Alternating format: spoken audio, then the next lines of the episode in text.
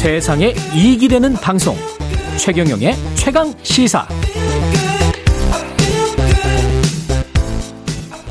네, 북한이 조선인민혁명군 창건 90주년을 기념해서 대규모 열병식을 열었죠.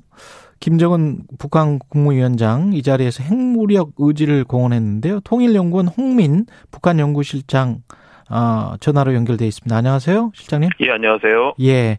이게 지금 김정은 위원장 집권 이후에 총 11차례 열병식을 개최했는데 어, 조선인민군 인민혁명군 창설일에 맞춰서 열병식이 열린 건 이번이 처음이다.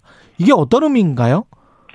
예, 그, 그 12, 11차례의 열병식 중에서 그 군 관련 창설 일에 그 열병식을 진행한 거는 두 차례가 있었고요. 요번 아, 포함해서. 아, 그래요? 근데 이제 하나는 조선 인민군 창설일이었고 이번에는 아. 조선 인민혁명군 창설일입니다. 예. 그래서 사실상 말씀하신 것처럼 조선 인민혁명군 창설일에 열병식을 개최한 건 이번이 처음은 맞습니다. 예. 어, 일단 그 이 날짜의 대규모 그 소위 역대급 지금 그 규모입니다. 그러니까 뭐 음. 뭐 전체적으로 등장한 무기 그 다음에 전체 어 동원된 인력 규모, 그러니까 종대죠. 종대의 규모, 뭐, 그 다음에 노동신문에서의 사진이 게재된 숫자, 뭐, 여러 가지 봐서 거의 역대급으로 이번에 진행을 했거든요. 네. 어, 앞서 4월 15일 태양절이 있기 때문에 이 태양절이 좀 더 큰 사회주의 명절이라고 보통 취급하고 있기 때문에 이때 왜 하지 않고 굳이 조선인민혁명군 창설일에 대규모 열병식 했을까? 이게 이제 궁금증인데요. 예. 어, 우선 이 군사적인 메시지가 주요한 연설의 내용이었어요. 그러니까 네. 김정은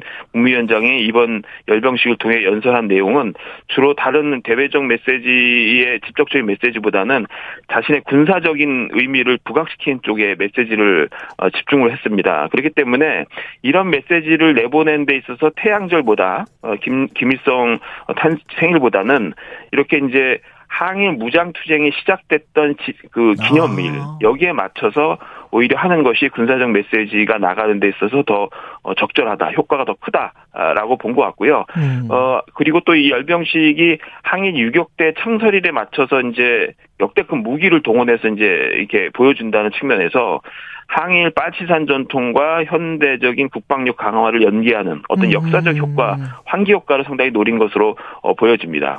군사적 메시지라고 말씀하셨는데 김정은 국무위원장이 핵이 전쟁 네. 방지라는 네. 하나의 사명에만 속박돼 있을 수는 없다.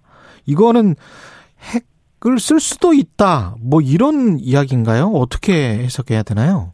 예, 뭐 소위 쉽게 얘기하면 내가 핵을 언제 사용할지 이걸 보통 이제 보통 핵 독트린 또는 핵 교리라고 보통 얘기를 하는데요. 예. 어, 이 교리상에서 일정한 변화를 시사한 것입니다. 그러니까 기존에 2013년부터 북한은 핵 보유국 범, 핵 보유국 지위에 관한 법령을 제정해서 자신이 그 법령을 통해서 어떤 때 핵을 사용할 수 있는지에 대한 그 소위 운영 교리를 어, 제시를 해왔습니다. 음. 그 내용은 이렇습니다.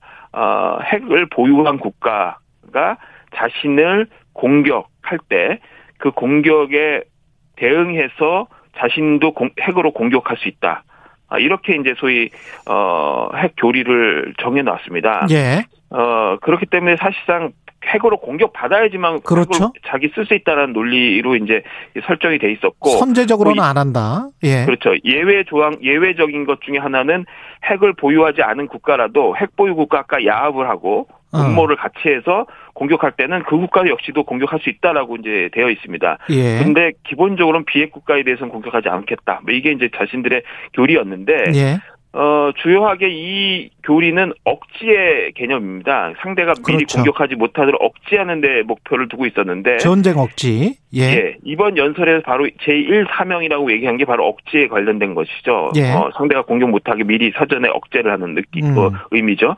그런데 제2 사명으로 자신의 근본 이익을 침해하는 문제에 대해서는 어, 제2 사명을 쓸 수도 있다.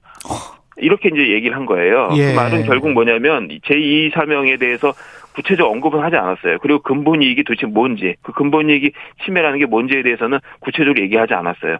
근데 다만 우리가 맥락적으로 봤을 때 선제적으로 핵을 사용할 수 있다라는 의미를 상당히 내포한다고 봐야 됩니다.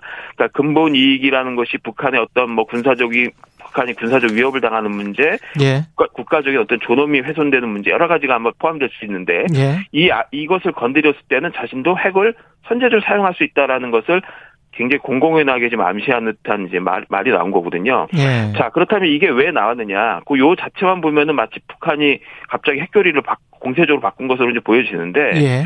최근에 맥락적으로 보면은 미국이 어, 핵태세 검토 보고서 NPR을 3월 30일 날 아, 발표한 바가 있습니다. 예. 근데 그 내용에도 사실상 어, 극단적 상황 안에서 어 미국도 선제적으로 핵을 사용할 수 있다라는 아. 이제 기존의 교리를 계속 유지를 했어요. 예. 원래 이제 바이든 대통령이 어, 후보 시절에 공약한 게 뭐냐면 예. 아, 핵으로 공격받을 때만 핵을 쓰겠다라는 식으로 기존의 핵 독트린을 바꾸, 바꾸겠다고 했는데 예. 바꾸질 않고 그냥 기존대로 어 선제적으로 핵을 쓸 수 있는 공간을 열어놓은 거예요.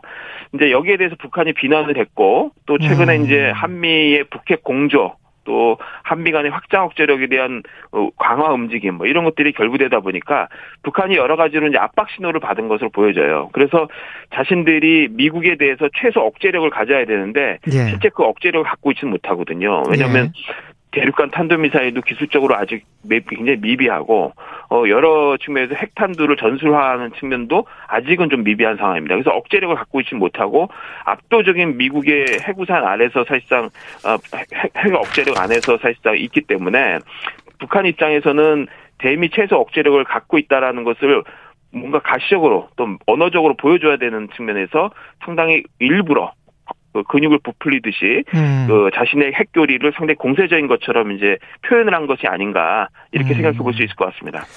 이게 새 정부 출범 바로 직전인데 그런 어떤 시점과도 맞물리는 어떤 새 정부에 대한 경고, 견제 이런 의미도 있습니까? 예, 뭐 물론 일차적인 것은 이제 미국의 관 미국에 대한 메시지가 가장 강렬하다고 봐야 됩니다. 예. 어, 워낙 이제 미국의 확장 억제력 강화 움직임이 이제 한미 동맹을 좀 더 더 강화하고 어, 군사적 한미의 어떤 연합적인 군, 군사 태세를 더 강화하는 쪽으로 이제 움직임이 가, 고 있고 예. 또 한국의 전력 증강이 예사롭지 않죠. 굉장히 빠른 속도로 어, 중장기 계획 아래서 한국의 전력 증강이 이루어지고 있습니다. 어, 최고의 최근에는 고체형 우주 발사체를 어, 이렇게 바- 실험하는 것도 이제 성공을 했고 SLBM도 연속해서 또 성- 성공을 음. 그랬죠. 했습니다. 그렇기 때문에 북한 입장에서는 한국이 이미 이제 북한보다는 기술적으로 더 압도적으로 뭔가 음. 어, 빠르게 전력을 증강할 가능성이 높아지는 상황이 된 거죠. 예. 이제 그런 측면에서 북한이 북한에게는 재래식 무기 또 그다음 핵무기 저 전반에 걸쳐서 사실상 아직도 억제력을 갖고 있지 못한 상황인 거죠. 그래서 음. 어, 공세적으로 어떻든 자신의 그 전략 무기 개발을 어, 질량적으로 강화하겠다라고 이제 지금 선언을 했고 또 한편에서는 어, 한미 또 한국의 새 정부에게 어, 지나치게, 어, 뭐, 선제 타격론이라든가, 공세적으로 확장 억제를 강제하게, 강, 강화하겠다라는 식으로 자신들에게 위협을 가하는 것에 대해서 이제 과민하게 굉장히 반응을 좀 하고 있는 것이죠. 그래서 향후 아마 이런 방식으로 북한도 자신의 어떤, 어, 전력의 어떤 그, 어, 수준을 계속적으로 과시하기 위해서 무기 실험, 그 다음에 조만간 아마 전술 핵무기를 그 소위 어 개발하기 위한데 개발하기 위한 필수적인 여- 그 코스로서 어 소형화된 무기 실험을 소위 이제 핵실험이죠. 예. 핵실험을 통해서 소형 핵탄두를 개발하는 그 단계로 빠르게 아마 이제 그 진행할 가능성이 높아졌다 이렇게 보시면 될 것 같습니다. 지난번에 뭐 풍계리 갱도 이야기가 나왔었는데 실제 핵실험은 언제 만약에 한다면 언제로 예상을 하세요? 예, 이제 그거는 아마 이제 그 정치적 판단의 시- 그 부분도 있기 때문에 예. 예측하기는 그 쉽지 않습니다. 다만 그 기존의 풍계리에 있는 갱도 중에 음. 어 지금 일부를 새로 복구하는 정황들이 계속 몇, 한 두세 달 전부터 이제 발견이 됐고요. 예. 중요한 거는 이제 기존의 1차에서 6차까지의 실험은 주로 폭발력을 최대화시켜가지고 보여주는 데 초점을 맞췄다면은 예. 이후에 지금 실험은 어 소형 핵탄두를 제작하기 위해서 소형 폭발 능력을 이제 그 정밀하게 판단을 해야 되거든요. 예. 이제 그러기 위해서는 측정 장비라든가 정밀한 장비들이 들어가서 그 실험할 수 있는 이제 여건이 마련돼야 됩니다. 근데 지금은 이제 갱도 안을 정비하는 수준에서 이제 머물고 있고요. 그 측정 장비가 들어가기 위해서는 위장막이 쳐지고 그 위장막 안으로 이제 측정 장비 들어가는 시간 그것들이 저항성 포착이 돼야 되고요. 예. 그, 그것이 이제 완료가 되면은 그 안에 이제 핵탄두 실험을 위한 또 장비들이 들어가는 부분들이 음. 있고요. 그래서 여러 가지 이제 그런 준비 사전 준비 단계가 몇 단계로 있- 있어야 되는데 아직은 초기 단계처럼 이제 보여지는 지금 정황이고요. 예. 이 이것이 완료됐다고 하더라도 정치적 판단이 필요합니다. 만약에 이 시기에 그냥 바로 하겠다라고 하면은 5월 말, 뭐 6월이라도 당장 할 수 있는 아마 여, 여건을 갖추, 갖출 수 있다고 보, 보여지고요. 예. 다만 이제 중국이나 러시아가 어떻게 여기에 대해서 반응을 아. 할지에 대한 문제 그리고 여기에 대해서 한미가 어떻게 알겠습니다. 대응할지 또 예. 국제사가 어떻게 될지를 정치적으로 판단하는 건 알겠습니다. 아직 남아 있다고 봐야겠습니다. 예. 통일연구원 홍민 북한 연구실장이었습니다. 고맙습니다. 예, 감사합니다.